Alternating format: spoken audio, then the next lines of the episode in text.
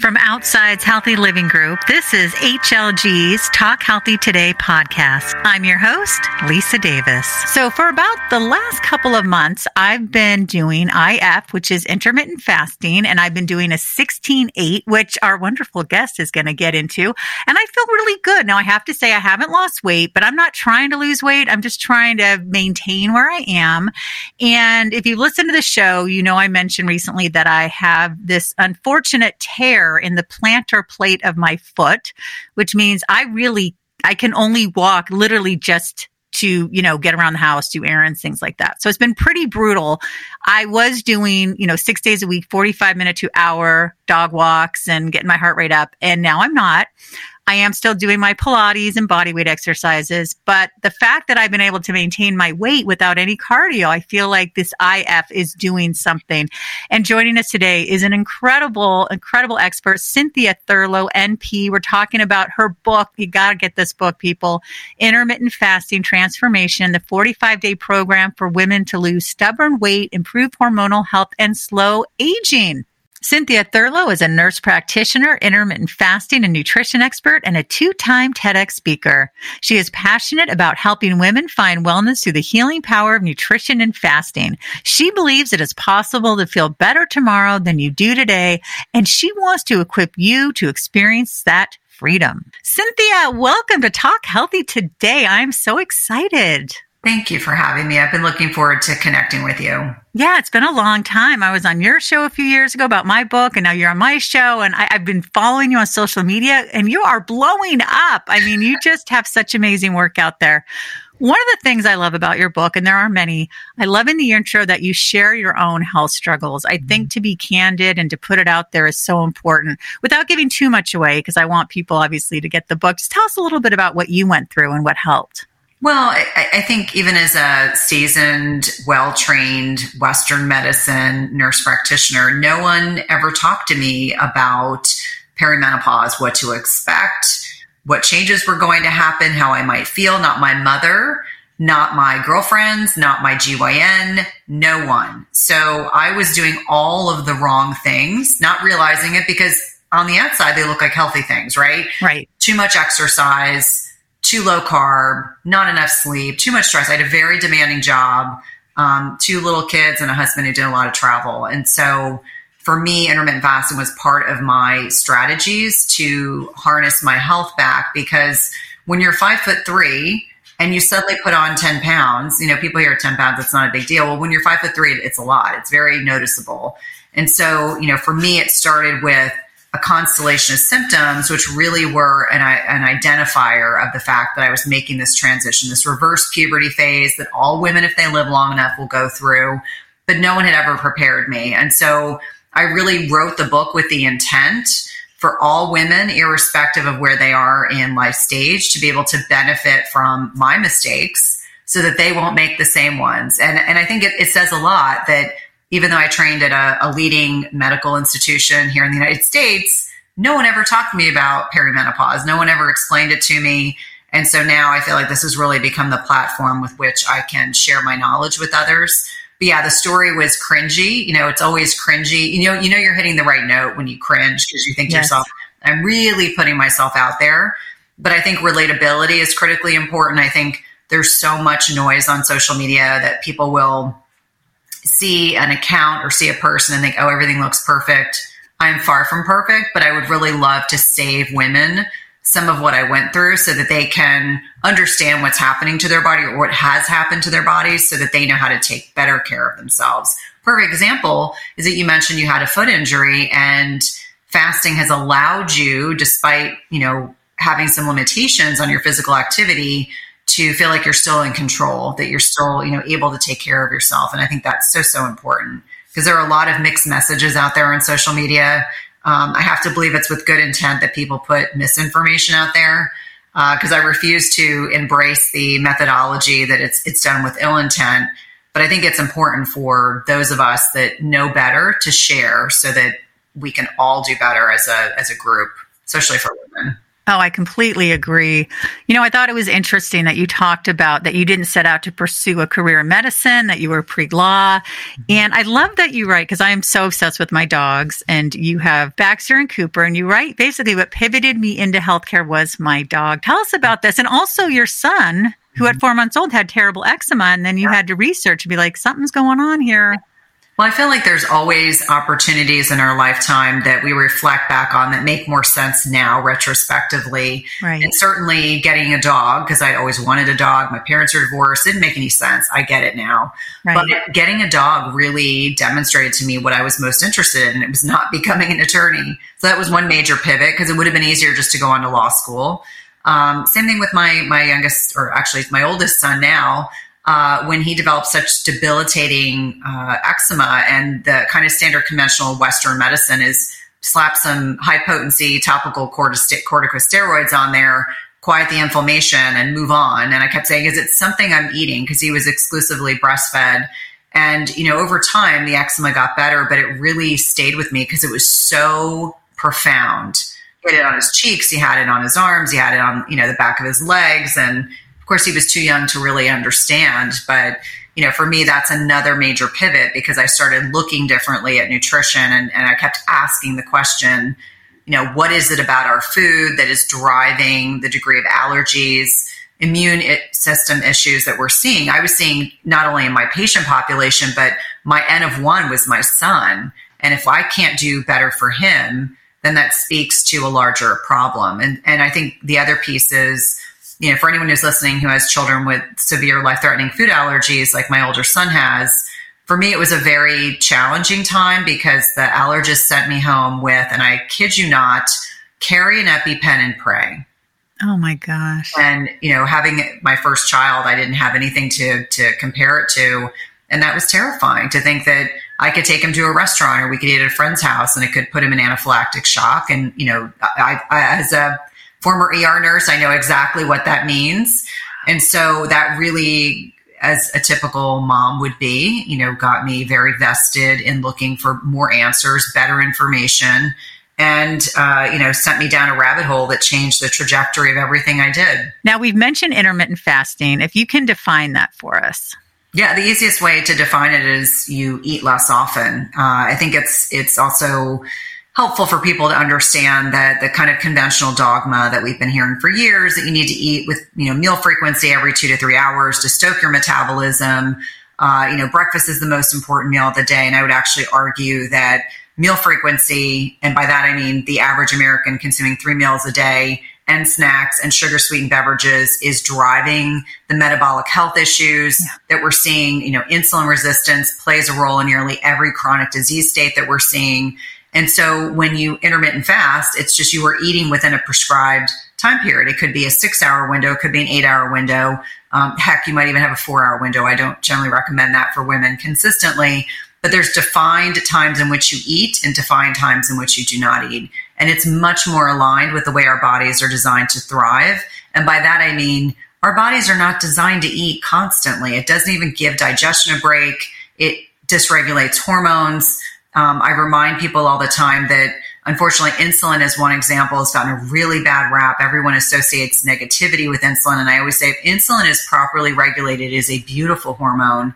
But if you're constantly eating, you never give your body an opportunity to have lowered insulin levels, which allows your body to tap into fat, to use that as a fuel source to lose weight. And so I think that's a really important distinction that our meal frequency choices have a lot to do with how metabolically healthy we are and we know that based on a study from 2018, that 88.2% of the population is currently metabolically unhealthy. And it's probably not much better now. It's probably closer to 90%.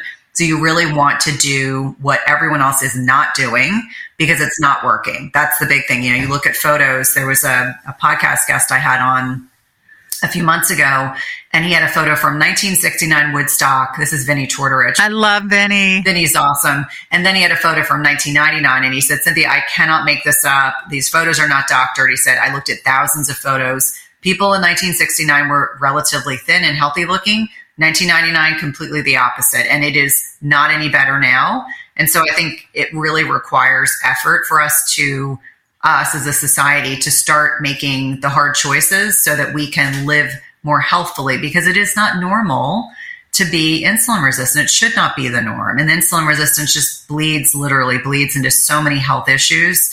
And, you know, after working in cardiology as an NP for 16 years, I do not want you to end up on 50 medications or 25 medications or end up having multiple angioplasties or interventions or stents or bypass surgery.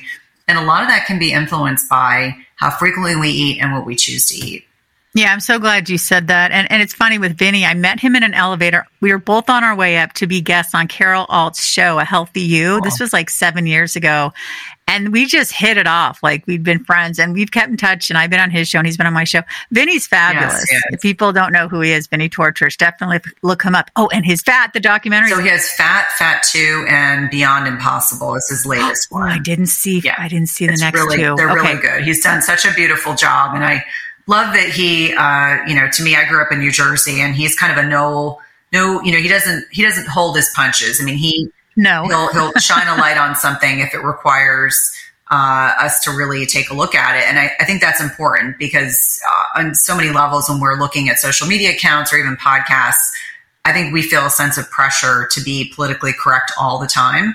And I'm not saying suggesting we be insensitive or we be thoughtless but I think it's important for us to actually articulate our opinions and to stop being so people pleasing, which is something I know we were talking about before. That I think right. as women, we get caught up in that trap of, you know, wanting to be all things to all people, wanting to say yes to everything. And I think it's it's far more important to kind of take a stand and say, this is acceptable, this is unacceptable, and here's why. You know, before we get into the 16.8, which I mentioned, and that's what your IF plan centers on, and it's cool. I'm glad. I was like, oh, good, that's what I'm doing, and all the amazing health benefits. You had mentioned bad dogma, and in the book, you have four things. And the first one, and we don't have to go through them all because, again, you got to get the book, is calories in, calories mm-hmm. out. This is what matters. Oh my gosh, we've heard that to death. Yeah. What is going on yeah. there? What's the truth, Cynthia? Well, I mean, let's be clear. I mean, calories is a, a unit of energy. I mean, it is an actual measurement.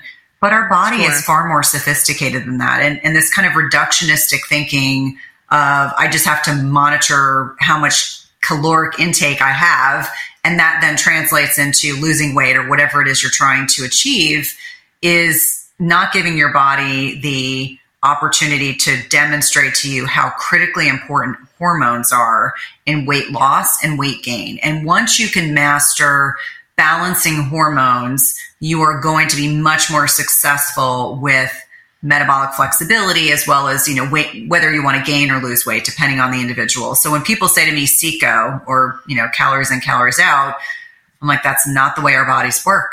I oftentimes will find that there are still people who who really endeavor to hang on to that old dogma.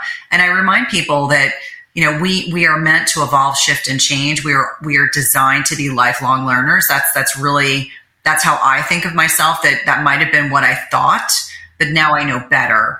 And i think it's important for people to understand that fasting is one way that you can help balance just you know many hormones but leptin and insulin uh, leptin is like a key satiety hormone insulin is not a bad hormone, but if it's up, you're going to be in fat storage mode. If you can keep it controlled and keep it down, you can tap into those fat stores for energy. So I, I think it's really important for people to understand that calories, yes, do measure things, but our body recognizes macronutrients, protein, fat, and carbohydrates. It recognizes the quality of the foods that we eat. It recognizes how inflammatory a food may or may not be. It recognizes chemicals we are exposed to, whether it's herbicides or pesticides and that by far, not to mention the stress that our body's absorbing, you know, whether it's perceived or otherwise, has a right. lot to factor into um, beyond just counting calories. Like there's a movement that I see on social media called If It Fits My Macros.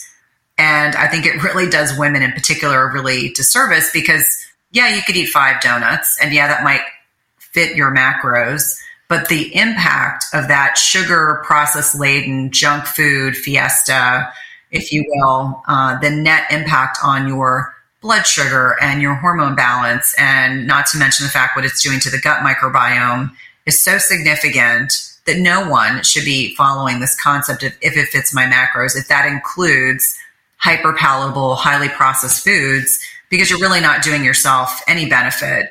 And I, I think the other piece of that that I, I think is worth kind of mentioning that is a tie in to CICO is that what you can get away with at 20 may be very different than what you can get away with at 40 or 45 or 50. And so, yes, when I was 20 and I was 30, I could eat very differently than I do now as a middle aged woman.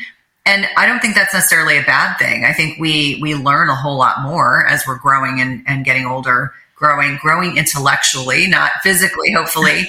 um, really important to kind of make that distinction that you may not know it all, even though you think you do uh, when you're younger. Uh, and which is not to suggest I don't have people on my team that are just brilliant, that are that are much younger than I am. But the point is, is just acknowledging that as we get older chronologically, our bodies will start to change, and we do have to adapt to changes. So if you're eight, if you're eating like you were at 18, and you're 50, you're going to have a problem. You don't need as many, absolutely, you don't need as much food. I have teenagers, and I can tell you, teenage boys, oh uh, it, it's unbelievable how much food they can eat. And my kids are super athletic and lean and all those things. But my husband and I sit back and marvel. I'm like, wow, that's an impressive metabolism, like really impressive. I, I don't think I'd eat that much food in two days, let alone like one meal. It's amazing. When I was in my 30s, my husband and I would go out to dinner. I would get two entrees so I wouldn't get dessert but I was eating two entrees. And I actually have to be like careful and conscientious. You know, as an example, like if I know I'm going out to eat and we become physiologically more insulin resistant as the day goes on, if I'm going to have carbs, and I'm not anti carb, I'm just saying if I'm going to have carbs, whether it's, you know, a root vegetable or I decide to have fruit or whatever, it's always middle of the day because I know that it's easier for me just to focus on non starchy vegetables and protein with dinner um, but yeah, they're all the things that I've started to kind of figure out and learn at this stage in my my life. I'm like, it's amazing. I, I was pretty healthy in my 20s and 30s because I mean, I never gave any. I never thought about how much protein I ate at a meal. I never thought about what it was like to drink in the evening or eat, you know, pizza at two o'clock in the morning like we did in college many nights after going to fraternity parties but it's amazing how uh, I almost think it's a blessing that at that stage of your life, given the fact your brain is still developing and all the stupid things we do, that we don't think as much as, as we do. Like now, I'm very thoughtful about when I break my fast, what I break it with, what do I eat at dinner time. Um, but yeah, it's it's very humbling when you look at a teenager's metabolism and think, yeah, eventually you'll understand. But it's okay. It's okay. Exactly. Well, what's so amazing about the book is that you break it down so well. You really give us what we need to know about what, when we should eat, what we should be eating. You brought up something that you have a couple times in the book. You mentioned the, the term metabolic flexibility. Mm-hmm. What is that? Well, I, I, think that this is not discussed often enough um, in light of the, of the, past two years. Metabolic flexibility essentially means that your your body's able to choose between using fats for fuel or carbohydrates, and we need both. And most people are stuck in this carbohydrate burning mode, which means they're inefficient. Um, they get energy slumps, they get hangry, they struggle to lose weight. Uh, you know, they, they tend to be people that are leaning towards being obese or overweight. And, you know, they may even be told they're leptin or insulin resistant. And so we really want that flexibility. That's how our bodies are designed. We would not be here as a species if we could not go through periods of food scarcity and survive. And so it's really about efficiency. You know, I'm, I'm, a, I'm married to an engineer and I always say efficiency is an important part of my life personally and professionally. And Jason Fung really does a beautiful job describing oh, love this. Too. And so you have a refrigerator, and in the refrigerator are the carbohydrates. You have to work through the carbohydrates before you can get into the fat. And the fat is in the freezer. And so it's another kind of way of thinking about metabolic flexibility is that we need to be able to flex back and forth between using two types of fuel, but understanding that the way to become metabolically flexible requires less meal frequency, different meal choices, no snacking. You know, I think about the snacking industry alone has just decimated our health because we've been convinced that, you know, we can't go more than two to three hours between meals. So metabolic flexibility is as simplistic as saying our body can effectively use different types of, of fuel to maintain our cognition, to maintain our physical activity, etc.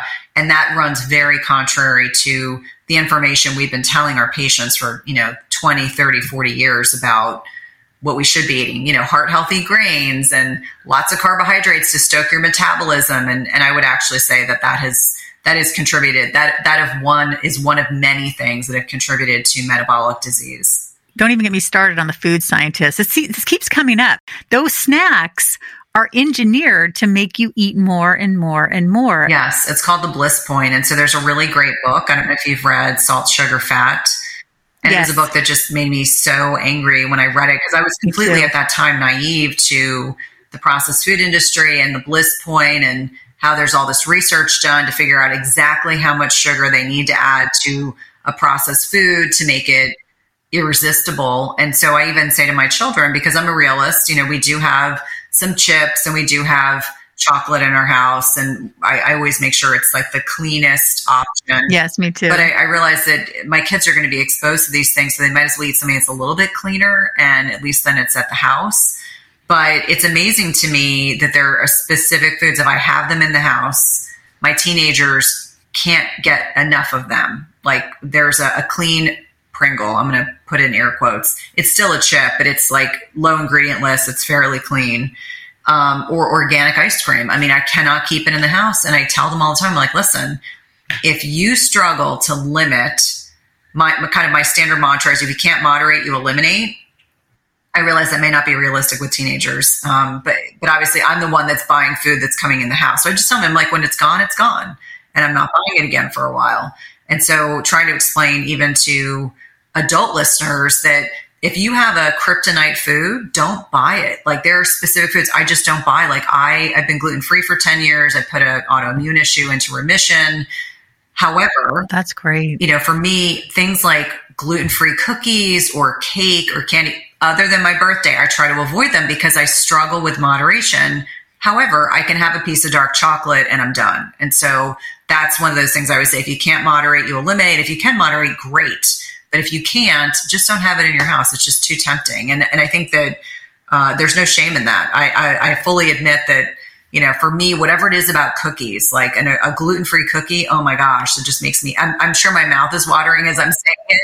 It really sets my brain up like those dopamine, dopamine is firing. But I think to, to reassure listeners that it is not uncommon when you consume hyper palatable, highly processed foods that have got like sugars and salts and the right amounts to make them irresistible, that it is not you, it is what's going on biochemically in the brain, but has likely been engineered by a food scientist so that you keep coming back for that hit because it tastes so good. You may not feel good afterwards, but you're, you, you know, you're, you're like, ooh, that tasted really good. I want to have that again and again and again and again.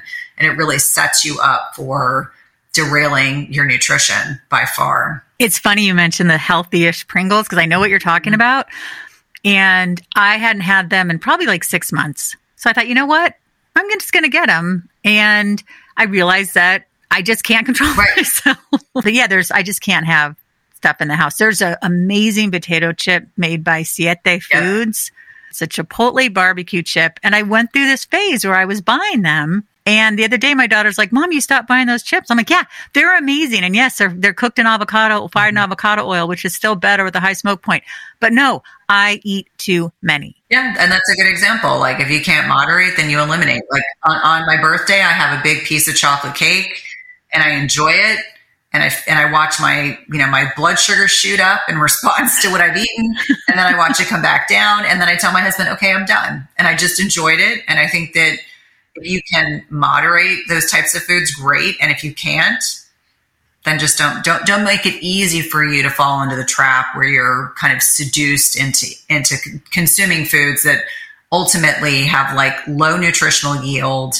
Um, the other trick that I sometimes will discuss is that if you're going to have a treat, whether it's you're having a glass of alcohol or you're having a dessert, etc., is to make sure you have like a really good meal to kind of buffer what you're eating. Meaning, you know, have a piece of steak, have some vegetables, and then if you decide to have dessert, it's going to take longer for that food to kind of digest. That's actually be beneficial than if you have a, a bunch of wine on an empty stomach or eat a big sugary dessert and you feel terrible afterwards has a lot to do with the fact that, you know, if it's absorbed readily and, and quickly, it's going to have a, a more profound net impact on that blood sugar response. Absolutely. I want to just mention some of the benefits of IF burns fat, promotes gut health, creates metabolic flexibility, which we talked about, enhances mitochondrial health, cleans defective cells.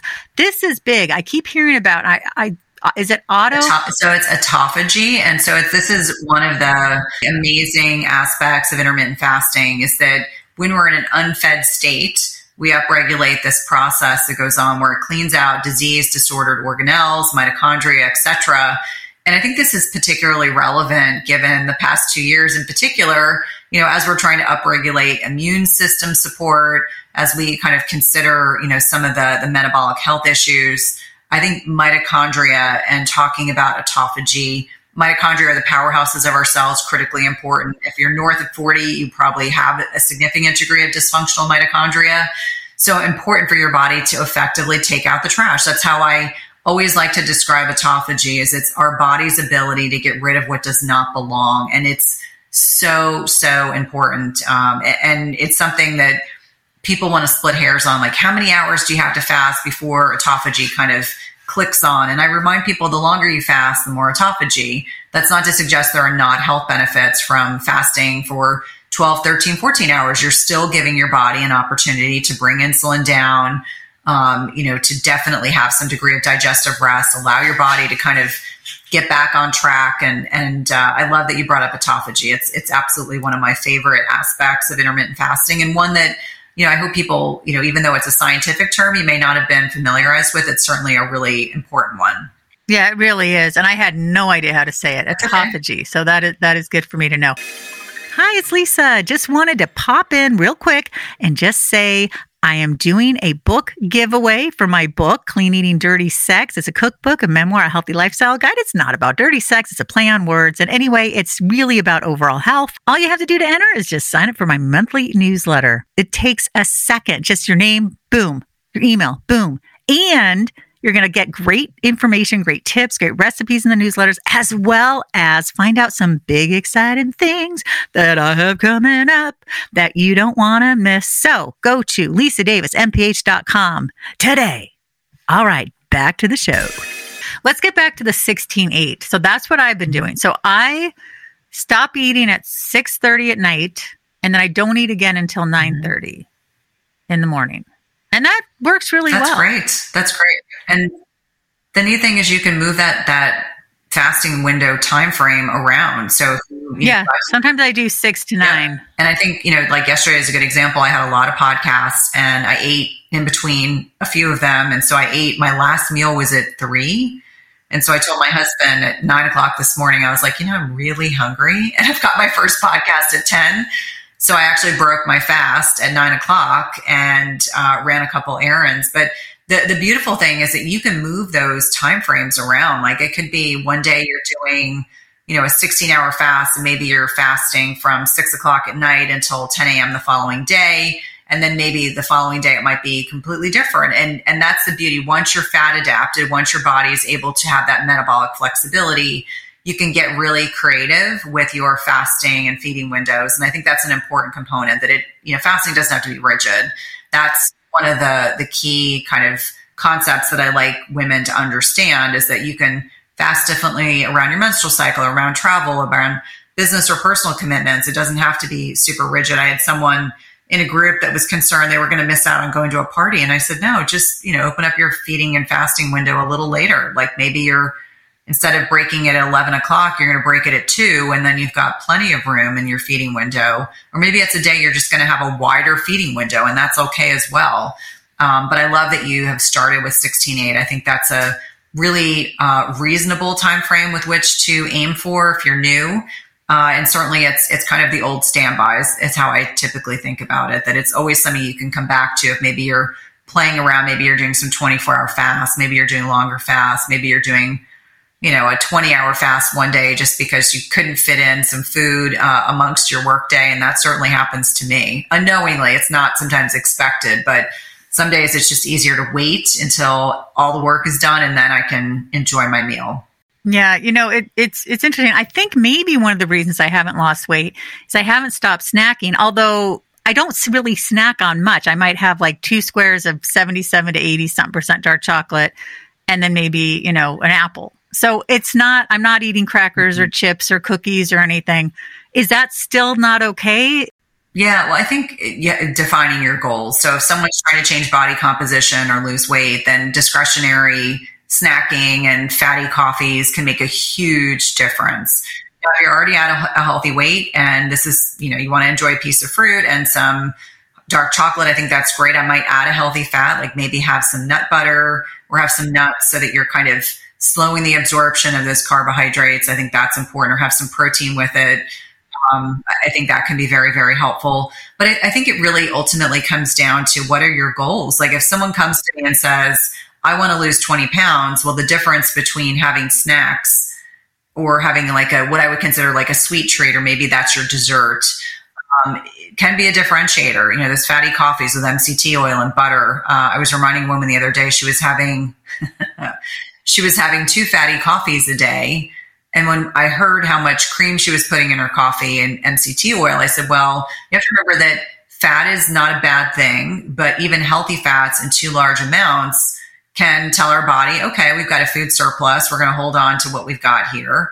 And that can unknowingly unravel your, your opportunity to, to lose weight. So I think being very clear about why you're fasting, what your goals are, allows you to kind of focus in. Like, for example, if a woman's trying to lose weight, sometimes she has to eat leaner cuts of meat. Like, I'm very animal based protein, but instead of having ribeye, maybe you need to focus on filet, or instead of having salmon, maybe you need to have cod.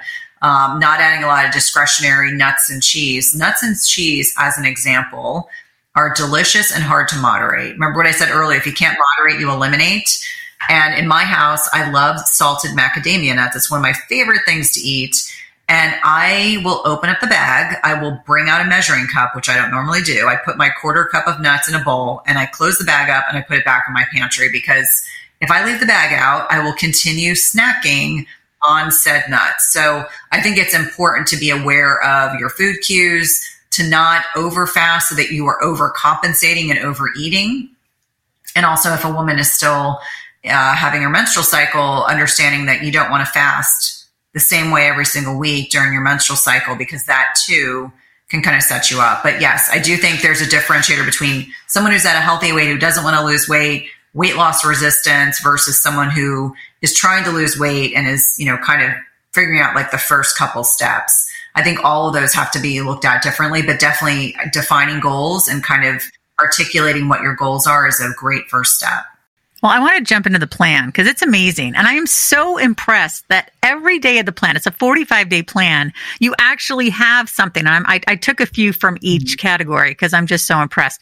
But it's divided into three phases. You've got the induction, that's a one week preparatory phase, the optimization, and the modification. Tell us a little bit about each one. And then I'm just going to take out some of my favorite things that you recommended. And just to have something each day to be like, oh, today I'm going to make a vegetable juice, or today, you know, it's like, oh my God, this, you put so much work in this, not to mention all the information on all the different hormones, looking at all the different macros. I mean, this book is just a masterpiece. Oh, thank you. That's a huge compliment. So the first week is really focused on getting you ready to start fasting and it cleans out your pantry. It's really encouraging women to think differently about their relationship with food. So snacking oftentimes is the first band-aid to rip off uh, if you're going to successfully fast. So I, I, talk a lot about macros, you know, protein, fat, and carbohydrates, how we want to strategize there. And then as we kind of progress into the next stage of the book, that's really the what, you know, what you need to do to be successful. And I'm very clear. I want people to learn the best practices so that when they go out to do it on their own, they know, okay, if I'm not getting the results I want, what do I need to go back to? I need to go back to clean fasting. I need to go back to eating more vegetables. I need to go back to focusing on protein. And so really laying out a clear cut plan, you know, day to day. And then the last part of the book is really talking about the challenges. You know, once you're fat adapted, once your body's metabolically flexible, um, and for each one of us, that could take, you know, might take a week or two with some, may take longer with others, especially if you have more weight to lose or more carbohydrate dependent. And so I think it can be really valuable for people to have a challenge to work up to. Like that's my personality that I always want to be challenging my body, much like we don't eat the same food every day. We don't exercise the same way every day. It's important to understand we don't want to fast the same exact way every day once we're fat adapted. So I talk a lot about um, some of my favorite challenges that are in the back, like the 511, which is five days of your normal fasting regimen, one day of a 24 hour fast. And then one day, which unfortunately gets thought of as a feast day, is not a feast day. It's a day to increase your protein intake and it's really a way to remind your body that you're not starving. So you're kind of rerouting, you know, those pathways, reminding your body you're getting a little more food intake that day, and then you kind of roll into um, roll into that next week. So it, it's really exciting to be able to put all these ideas in one place because this has been several years worth of work. Um, what's worked well, what has not. Um, and that's constantly evolving every time I teach IF 45, which is the program that's in the book. Um, there are constantly things I'm tweaking and adjusting and um, really it's it's a it's a book that's a labor of love because there's really no one else that's written a book that's really dedicated as a woman to women so that they can understand fundamentally what's going on with their bodies and and really ensure that they can thrive and not just right now but throughout their lifetime. On day six, try going grain free. On day 15, rethink your hunger cues. Uh, on day 35, evaluate non scale victories. On day 40, adjust your macros on more intense exercise days. I also love that you have make the right food choices based on your bio individuality. Yeah, well, I mean, after so many years of working with, you know, male and females, I understand that if I took 10 patients and wanted to put them on high blood pressure medication as one example, I couldn't give them all the same medications, not the same doses. And so it's very similar with you know, fasting that we have to tweak things based on where are you in your menstrual cycle? What's your sleep like? What's your stress management like? What's your nutrition like? You know, what are the levers that you need to pull based on what's going on in your personal life? And so bio just really takes into account everything that's about us as, a, as an individual. And then what stress level are we under? Now, one thing that's worth kind of mentioning is that fasting is an example of hormesis or hormetic stress on the body. So it's the right amount of stress at the right time in the right amount. And that's why fasting, and that's why I always say, like, checking in with yourself. Did you sleep terrible last night? Is your energy really off this morning? Maybe today is not a good day to fast.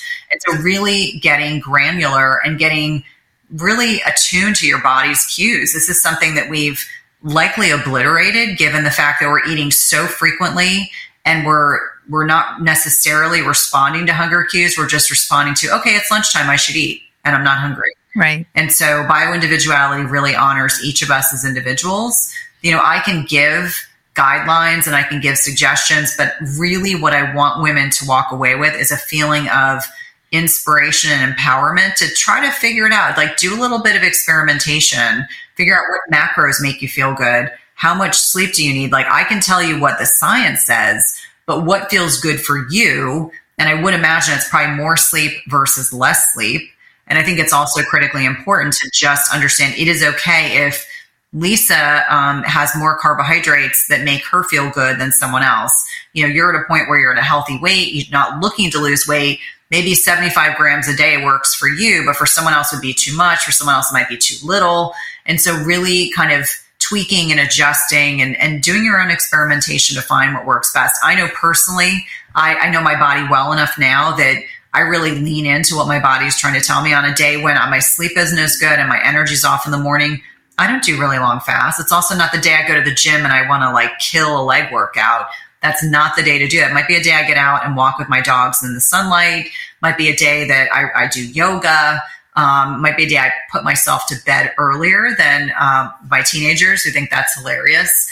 But I, I think bio individuality is a term that we should all know. And I oftentimes will use the term N of one, meaning I am one or you are one. Still means that what you're finding out and, and when you are experimenting with your own body is still very significant. Yeah, it really is. Yeah, my daughter laughs at me because I go to bed at 8:30. I like 8 to 9 hours of sleep. What's good is because I've talked to her so much about the importance of sleep, she goes to bed by 9:30. But I think it's also, you know, encouraging our kids to listen and be attuned to their bodies. Like I have boys and, you know, on the weekends, they'll stay up till 12, 1, 2 o'clock in the morning, and that's their norm. And so I say to them all the time, that's fine on the weekend, but during the weekdays, 10 o'clock, I want them shut down in their beds. Sometimes that's a battle. Sometimes it's even bigger battle when my husband's traveling and I'm the one that has to, you know, make sure everything's put away because my body wants to go to bed. My Oura ring's screaming at me by 8:45, saying, you know, I want you in bed by between 8:45 and 9:45. That's like my body's magic window. And you can, if anyone has an Oura ring, it's one of these great biohacking devices. I've got one on right here. Um, obviously, uh, people can't see this. I know you can see it, but it's just a really great way to track REM sleep, deep sleep. You know, your activity, uh, you know, your readiness scores, and it correlates with how I physically feel. And so I really do take the Oura Ring data really seriously, and I correlate it with my continuous glucose monitor. And to me, it really keeps me honest. It keeps me very honest with myself. Like when I think I can, you know, burn the candle at 10 different directions, and I realize I really can't. I'm like, I'm not superwoman. I might like to think I am, but the reality of the situation is most, if not all of us, need far more sleep than we realize. Yeah, I totally agree. All right, I'm going to get into some of these amazing recipes, and you've got some delicious ones. So, first of all, I love skirt steak. I absolutely love it. And you have one with an avocado horseradish cream that is non dairy. You mentioned in the book things to eliminate. One of them was dairy. Very triggering. very triggering. Yes, and that was delicious. I have on my list to make so many of these. The spicy bison chili looks amazing. Uh, the sheet pan salmon and broccoli with lemon pepper butter. Now you mentioned dairy. Now, what some people can tolerate mm-hmm. butter, right? If, but they can't. So tell us about because I know you're like no margarine. Yeah, I, I, think, you know, even me being dairy free for going on four years, I do tolerate occasionally having grass fed butter. Uh, a lot of people can tolerate that. I mean, ghee is clarified butter, so that may even be easier for some people. Uh, it's been my experience that cow milk dairy is the one that's so incredibly inflammatory. There are people that do better with goat's milk or sheep's milk dairy and, it may require a bit of a supplementation. For a lot of people, goat milk and sheep milk is a little sheepy and goaty. Uh, but sometimes they'll enjoy, you know, Manchego cheese, or maybe they're going to have some, you know, goat milk cheese, uh, and that seems to be better tolerated. So really getting honest with yourself. I mean, for myself personally, I call dairy affectionately the five pound dairy because when I was going through all of the perimenopause brouhaha, uh, removing dairy was one of the contributors, even though I wasn't eating it often, definitely was inflammatory in my body. And as hard as it was to give up, I don't miss it at all now. But I recall at the time thinking, oh my gosh, how am I going to give up having a piece of raw milk cheese or occasionally having yogurt? And you grow to find alternatives. So if you're struggling, if you've got weight loss resistance, I encourage people to even spend 30 days without dairy or even gluten because we know they can be so inflammatory in the body. And so, yes, when I put the recipes together with Beth Lipton, who's this amazing recipe creator and chef, uh, that was one of the things I asked for. I wanted them to be gluten free. I wanted them to be dairy free because that's very aligned with what I teach and what I talk about. And the beautiful thing is, you can still make food to be absolutely delicious and exclude just those two variables and still have the opportunity to eat lots of other, you know, wonderful things that don't include gluten or dairy. Yes. And I bought the ingredients for tonight. I like to make something special on Friday for the creamy pesto chicken spinach casserole where you use coconut milk. Oh my God, that looks so good. I'm so excited for tonight. that looks so good. You also have a huevos ranchero salad, which, which, is great. I also love making things with spaghetti squash. I love to make a really good meat mm-hmm. sauce with grass fed meat and, you know, the ton of garlic, like so much garlic. It's, you know, people don't want to be around me, but that's okay. It's delicious and fresh basil and the whole thing. And that's so good. You have a dairy free spaghetti squash Alfredo. You've got a skillet jambalaya with cauliflower rice. I definitely want to make your romesco dip. We were in, DC around what was it 2019 mm-hmm. April 2019 and we treated ourselves and we went to the Four Seasons and they have this beautiful restaurant and that's the first time I ever had romesco it was on flank oh, steak and it blew me away yeah. So to make my own is really exciting for people who don't know what is romesco because it's it's fabulous. yeah. I mean, it's considered to be a, a more Spanish leaning uh, sauce, and so usually it's got tomatoes, sometimes red peppers, uh, garlic, depending on who's making it. Um, and it's it's designed to be flavorful. It can be spicy. It really depends if you're adding like hot peppers to it.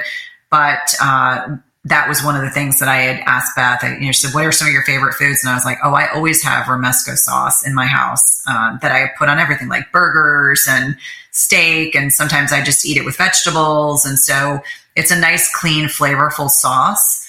Um, you know, generally has either avocado or, or, extra virgin olive oil in it.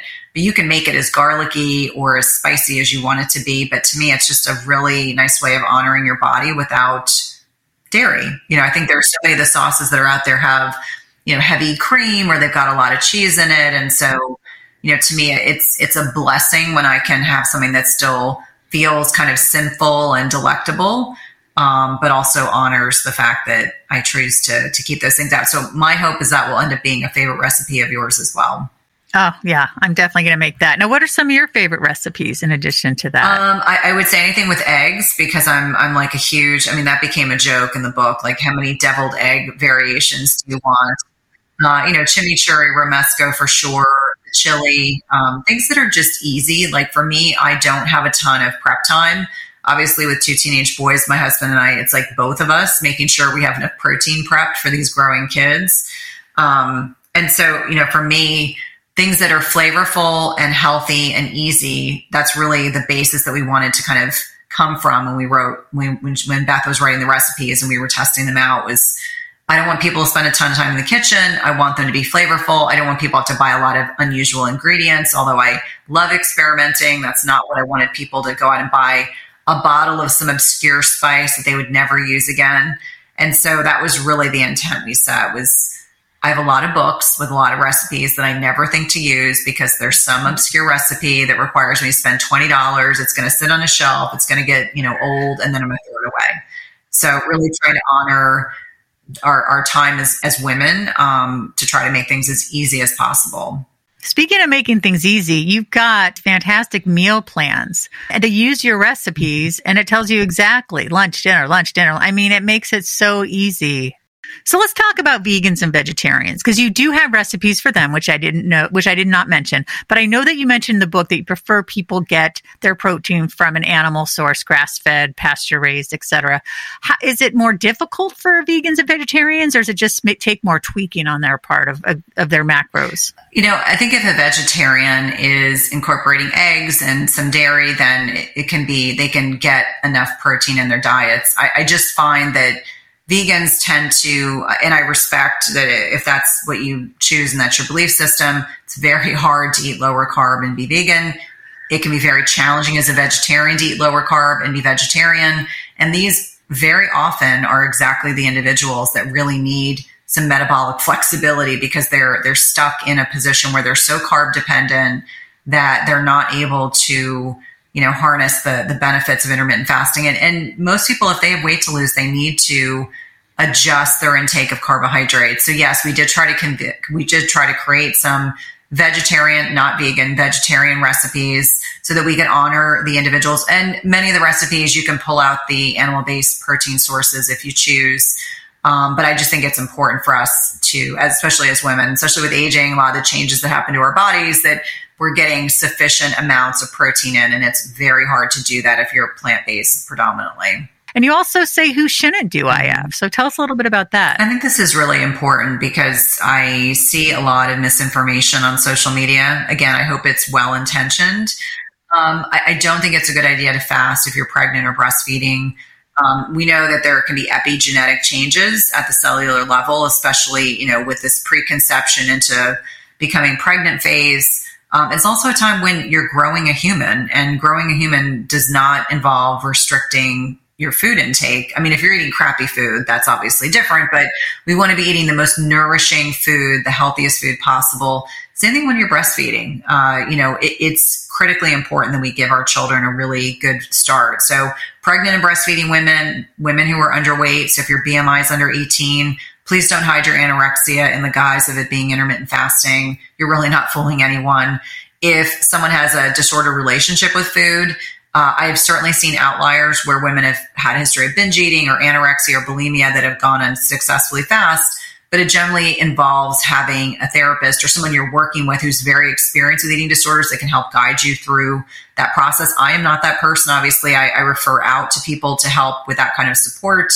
Uh, if someone has a chronic illness, so if you've got really brittle diabetes, you've been in the hospital, you have some significant medical problem that requires you to be evaluated very regularly by a specialist or your primary care provider, probably a good idea to have a conversation with them so that they're aware of what's going on.